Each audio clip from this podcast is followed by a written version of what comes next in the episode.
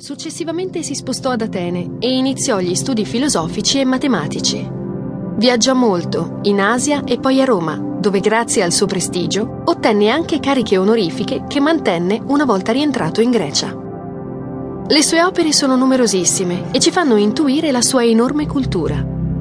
Plutarco scrisse davvero su tutto, spinto dalla curiosità e dal desiderio di conoscere l'animo umano e la natura sotto ogni aspetto. I suoi soggetti, ancora incredibilmente attuali, hanno ispirato autori famosi come Shakespeare, Alfieri e De Montaigne. Plutarco morì intorno al centoventi dopo Cristo nella sua città natale.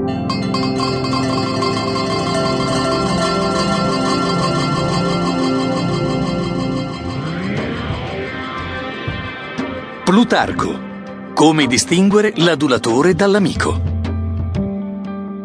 Caro Antioco, secondo Platone, chi si vuole bene riesce a perdonare il prossimo, anche se amarsi in modo esagerato è uno dei peggiori vizi dell'uomo. È proprio a causa di questa mancanza se non riusciamo ad essere onesti e obiettivi con noi stessi.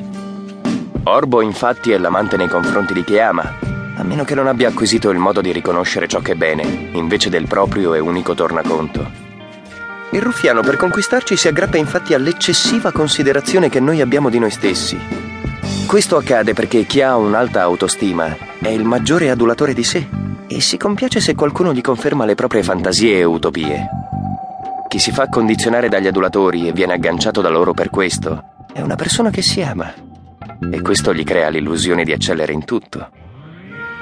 È naturale e logico il desiderio di essere bravi in tutto, ma essere persuasi di essere già arrivati alla perfezione è un azzardo che non va sottovalutato. Quindi, se come afferma Platone, la verità è sacrosanta ed è la legge di ogni buona azione che deve influenzare l'esistenza degli dei e degli uomini, l'adulatore rischia di andare contro principi divini, soprattutto quelli del dio Apollo. Con il suo modo di agire, infatti, l'adulatore contrasta quello che Apollo suggerisce, ossia conosci te stesso. Chi loda gli altri li induce a farsi un'idea distorta di sé, dei propri pregi e difetti, rendendo il bene lacunoso e il male irrimediabile.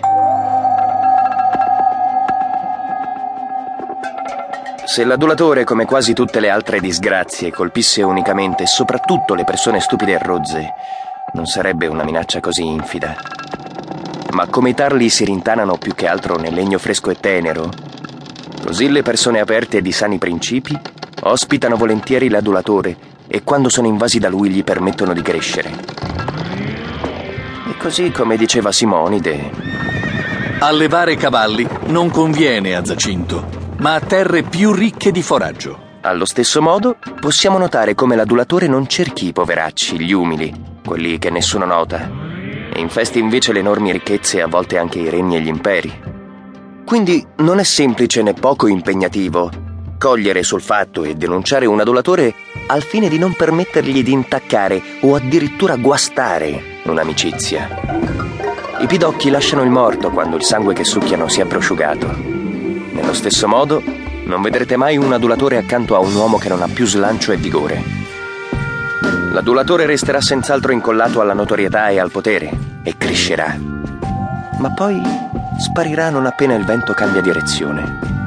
Non si deve però aspettare che questo evento si compia per avere la sicurezza della sua doppiezza. Non servirebbe a niente se non a mettervi in pericolo.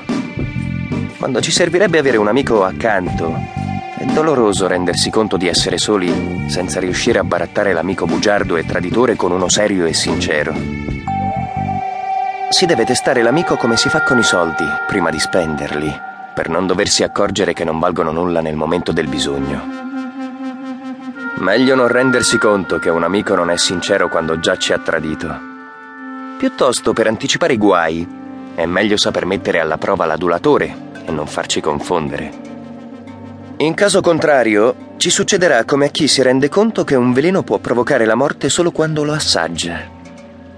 Non ci piace chi ama farsi adulare, ma nemmeno chi, convinto che la vera amicizia sia legata solamente ai benefici interiori che procura, pensa che siano adulatori tutte le persone che dimostrano benevolenza e buona educazione.